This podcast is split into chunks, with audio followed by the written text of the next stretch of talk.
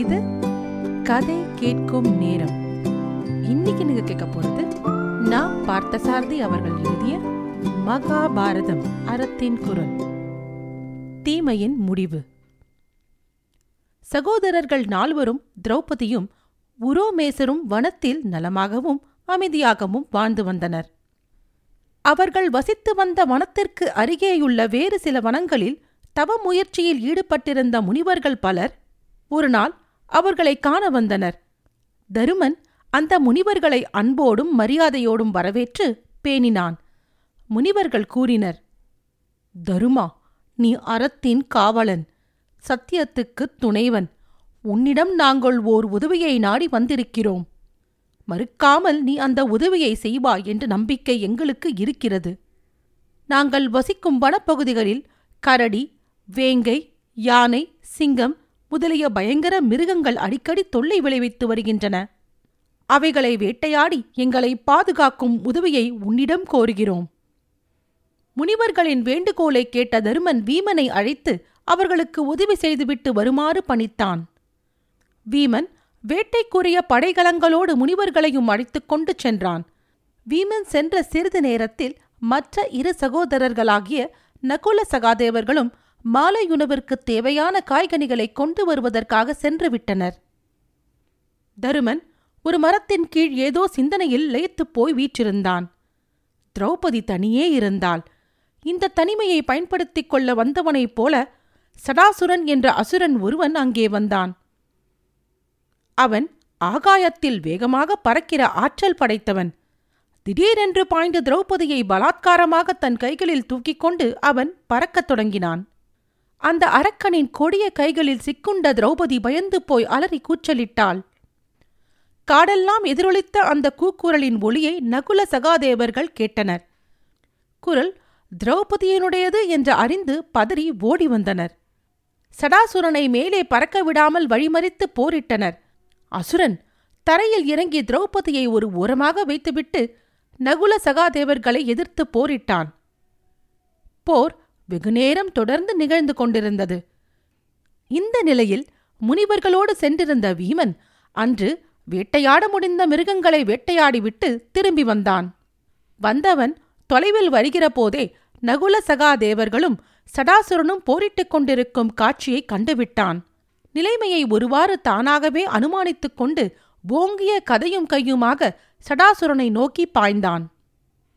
அடே அவர்களை விட்டுவிடு. இதோ உனக்குத் தகுந்த ஆள் நான் போரிட வந்திருக்கிறேன். என்னோடு போருக்கு வா. சடாசுரன் வீமனுடைய அரைக்கூவலை ஏற்றுக்கொண்டு அவனுடன் போரிடுவதற்கு முன் வந்தான். ஒரு கையில் கதாயுதமும் மற்றொரு கையில் ஒரு பெரிய மரக்கிளையுமாக வீமன் அசுரனை தாக்கினான். அசுரன் ஒரு பெரிய மலைப்பாறையை எடுத்துக்கொண்டு வீமன் மேல் எரிந்து நசுக்க முயன்றான்.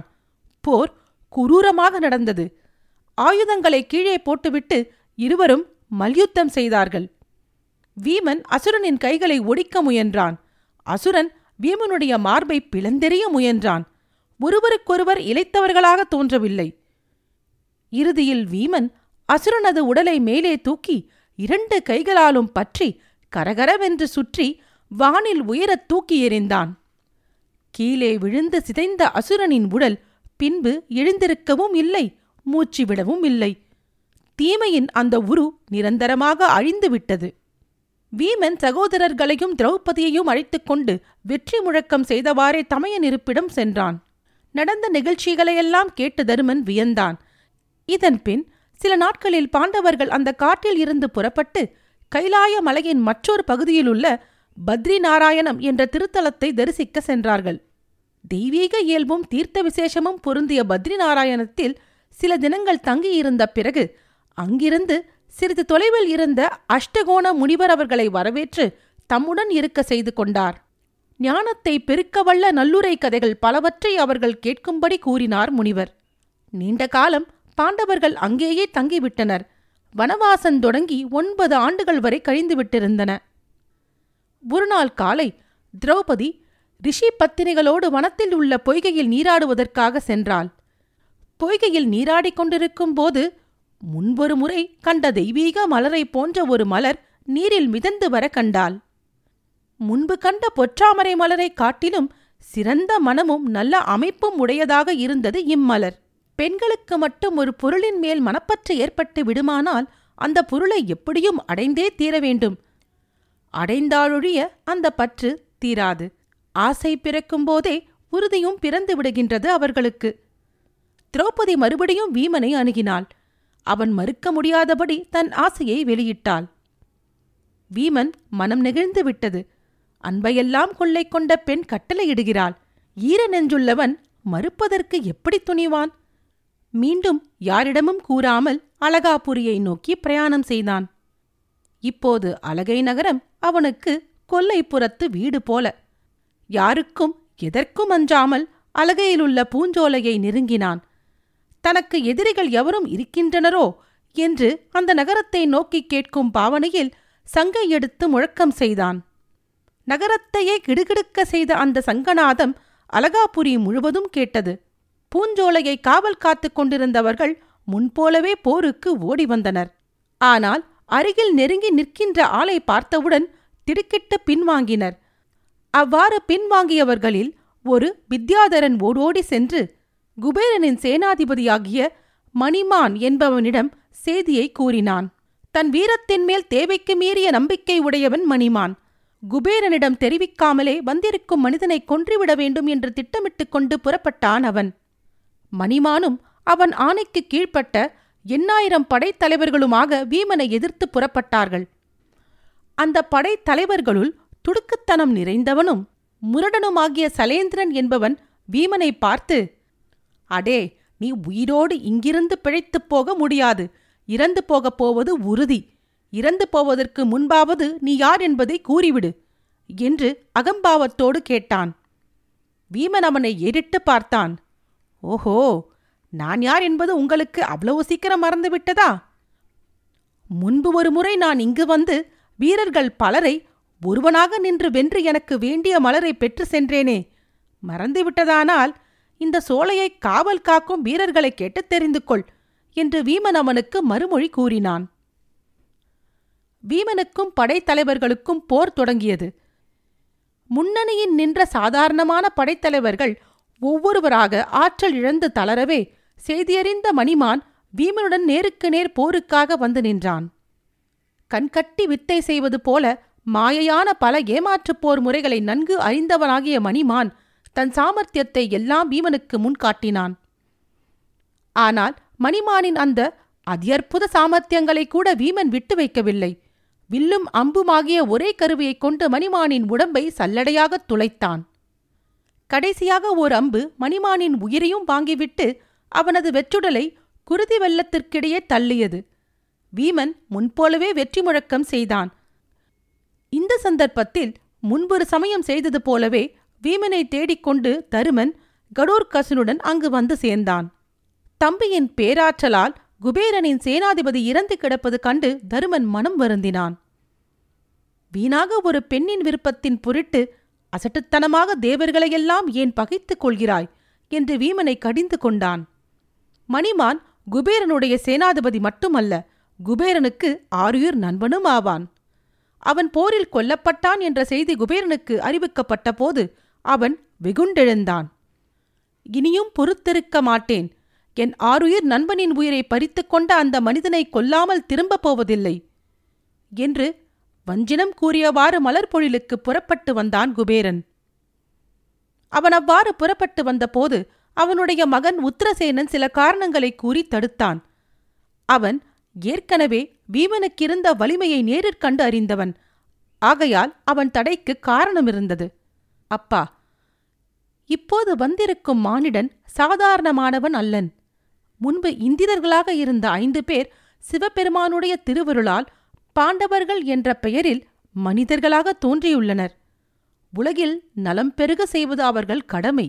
அவர்களில் ஒருவனாகிய அர்ஜுனன் இந்திரனால் வெல்ல முடியாதவர்களையெல்லாம் வென்று தேவர்கோனுடன் சரியாசனத்தில் அமரும் சிறப்பை பெற்றிருக்கிறான். மற்றொருவனாகிய வீமனே இங்கு வந்துள்ளான். இதே வீமன் முன்பொரு முறை இங்கு வந்து ஆயிரக்கணக்கான பொழிற்காவலர்களை அழித்தொழித்தது நாமறிந்த செய்தியல்லவா மனிதர்களாக இருந்தாலும் தேவர்களை விட சிறந்த ஆற்றல் பெற்றவர்கள் சிலர் உள்ளனர். அவர்களை நாம் அடக்கி ஒடுக்கிவிட முயல்வது தூணில் வலிய சென்று முட்டிக்கொள்வதைப் போல ஆகும். மகாவிஷ்ணு ராவணனை கொல்ல மனித உருவமே கொண்டிருந்தார். மகாபலியை அடக்குவதற்கு கண்டோர் இகழும் குள்ளனாக வடிவம் கொண்டார். மனித தோற்றத்தால் அந்த தோற்றத்திற்குள் பொருந்தியிருக்கும் வீரத்தை தாழ்வாக மதிக்கக்கூடாது. மேலும் மணிமான் இறந்ததற்கு வீமனுடைய கைவில் ஒன்று மட்டுமே காரணமல்ல. மணிமானுக்கு இருந்த சாபமும் ஒரு காரணமாகும். முனிவர் ஒருவருக்கு மணிமான் துன்பம் அளித்ததும் அதனால் சினம் கொண்ட அம்முனிவர் தேவர்களுள் ஒருவனாகிய உனக்கு சாதாரண மனிதன் ஒருவனாலேயே சாவு ஏற்படும் என்று சாபமளித்ததும் உங்களுக்கு தெரிந்த செய்திகள்தாமே. தந்தையே மணிமான் இறந்தது பற்றிய கவலையை விட்டுவிடுங்கள். வீமனுடன் போர் செய்யும் எண்ணமும் வேண்டாம். அவனுக்கு வேண்டிய பொருளை கொடுத்து சமாதானமாக அனுப்பிவிடலாம்.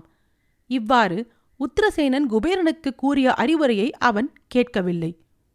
உன் சொற்களை நான் கேட்கப் போவதில்லை. என் உயிருக்குயிரான நண்பன் மணிமானை எப்போது கொன்றானோ அப்பொழுதே மணிமானைக் கொன்ற அந்த மானிடன் எனக்கு கொடிய விரோதியாகிவிட்டான். நான் அவனை கொல்லாமல் விடமாட்டேன். என்று குபேரன் வீமனோடு போருக்கு புறப்பட்டு விட்டான். தன் முயற்சி படிக்காமற் போனதனால் உத்திரசேனன் தன் தந்தையை அவன் போக்கிலேயே விட்டுவிட்டான். மலர் பொழிலின் வாயிலில் நின்று கொண்டிருந்த தருமன் வீமன் கடோர்கசன் ஆகிய மூவரும் தொலைவில் ஆறாவாரத்தோடு எழுச்சி பெற்று வரும் குபேரனின் படைகளைக் கண்டனர். தருமனும் கடோர்கசனும் திகைத்தனர்.